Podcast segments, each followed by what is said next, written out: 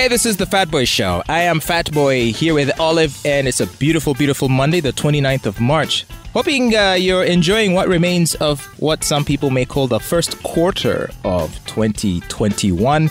In financial terms, they like to talk of quarters, first quarter, second quarter, and normally, you know, uh, end of March usually marks the end of the first quarter of the year anyway. And so now we're entering into the second. Get ready. Also, Easter is around the corner. That's right. So, uh, hey, may plenty of good times ahead.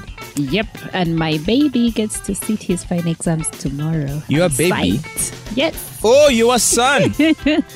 yes. Well, I hope he has been uh, studying hard in this period that he's been home. Uh, yeah, they went back to school in October. So, uh, oh, he was a candidate mm. class. Mm. He was in a candidate class. Yeah. Well, uh, good luck to him and to all his friends who are going to be sitting for their uh, exams. These have been challenging times, but I hope that that shall not stop them from excelling.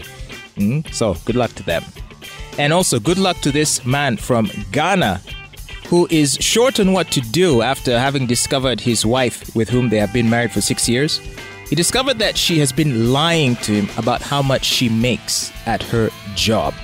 You might have seen this. Uh, it's basically a post that's been circulating on social media, a series of screenshots of some tweets, I believe. Uh, were they tweets? Um, I, I saw you posted tweets, and then I had actually seen a story. So for me, I had shared a Facebook story, and I don't think it was in Ghana. It seems like it was in Zambia, but people have been changing. It's changing the country, though. as is the case for many of these stories. Mm. Well, um, so this guy, what happened to him? Well, allegedly, um, he was struggling, as many are struggling today, to make ends meet, to provide for family. His mm. wife continuously requesting him to meet certain responsibilities, which he did. He obliged as the husband. He said, "Okay, what do you need? This, that." Uh, he provided. He provided. Mm. Uh, and one day, he decided to uh, his wife had used his laptop. She forgot to log out. Mm. And then he asked, Oh, by the way, uh, are you aware you used my laptop and you did log out? And she's like, Oh, yeah, honey, uh, do you mind just logging me out, please? You know, that was the kind of respect he had for his wife. You know, mm. you, you, you inquire about such things and so that you don't breach their privacy. Why mm. look into your wife's email mm. without her permission? You should have trust in a relationship. Although for some reason this time he decided to check. there is always that time. a certain nagging suspicion. Yeah, there is. Uh, they say if it quacks like a duck. And so uh, he went through uh, her emails and he saw things that raised many questions. So he decided he might have to check her phone too. What else could she be hiding? And mm. he hmm. checked her phones and he came across correspondence between her and her father, which indicated that she was essentially engaged in a construction project uh, being overseen supervising by the father. Yeah. Uh, and all this while, he had been told by his wife she was always poor, she didn't have enough money. She also was not honest about how much she was making. I believe she was making more than him. Um, at first, she was earning about, let's say, an equivalent of maybe 600,000 Uganda shillings. So she got a promotion and he asked her, How much do you earn now? And she's like, Those people, hmm, they only added me about 300K. and yet uh, her salary had been boosted significantly. Exactly. Okay, so um, you know, there you have it. She lied to him uh, mm. about that, and obviously he uh, remained composed but furious until she noticed that he seemed not okay. And then, upon inquiring, "Hey, what's the problem?" He started to ask questions about it, which at first she denied.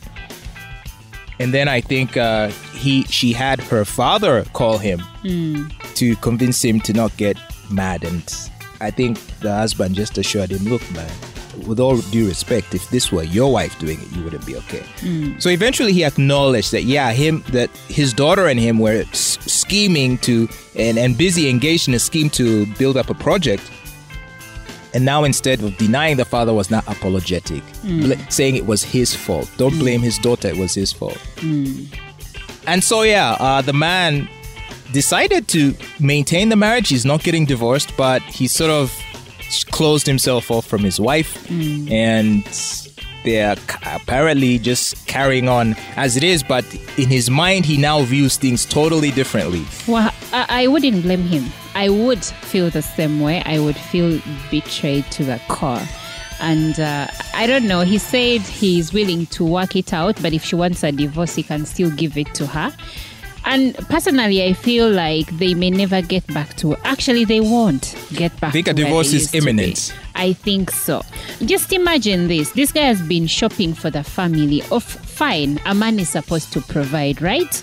But even when he- things were hard for him, this bo- this lady never used to chip in. He would buy for her sanitary pads. Meanwhile, she was busy constructing a house with her father and also, bought her brother a car. wow.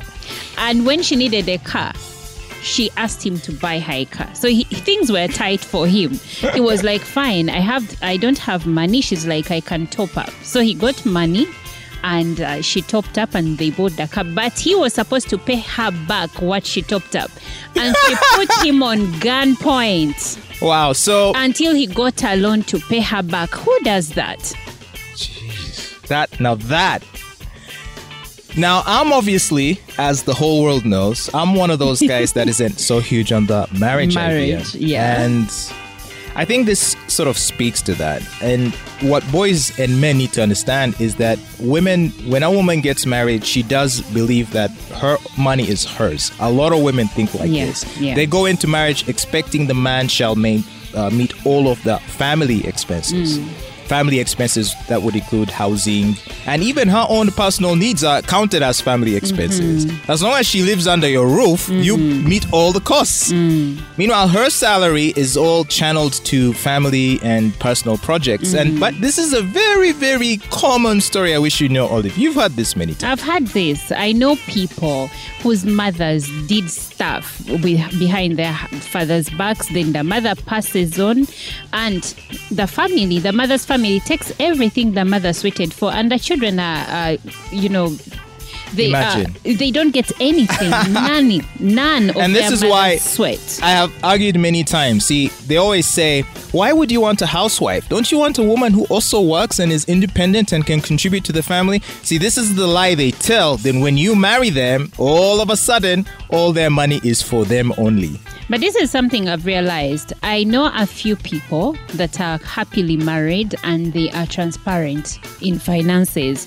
There are not so many couples like that, by the way. Yeah, but I the few know- I have known, you, when you see the achievements they have as a family, man Yeah. and woman, they are actually greater than people that hide money.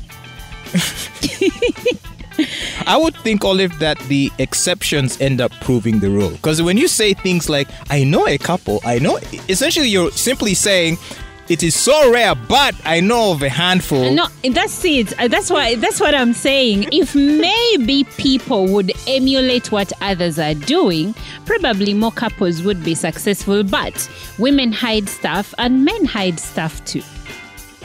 Anyway, marriage is a free choice. Yeah. Uh, so it is for you to weigh your options and decide whether or not you think it might work for you. But just be informed, men, that this is how chicks are thinking. When she moves into a house with you, she is expecting you to understand that all the expenses to be met therein are yours to bear. But uh, uh, for me, That I is have, how most women understand exactly, married. and I have never understood that uh, thought process because unless you've married a really rich man that has a lot of disposable income, if you have married a man, let's say you're 35, he's 37, 38, most likely he's not a rich man. Both of you are trying to make ends meet. And that's when two incomes would make more sense. So to leave one person to grapple with everything is selfish. yeah. Well, it is selfish indeed. So, ladies, can you, whenever you have your hangouts or you have your group chats, can you just educate each other about how wrong this is? But And maybe. but you know what sometimes brings up this? What? Sometimes it's what we see. oh, let me guess. Well, you were married to a man and he runs off with another woman and you're left with nothing. Therefore, you have to plan ahead. No, no, no. That's not what I'm saying. It depends. What did you see when you were growing up? Did your father, was your father transparent? Let's take it back to where it starts home. Charity begins at home. What was your dad doing?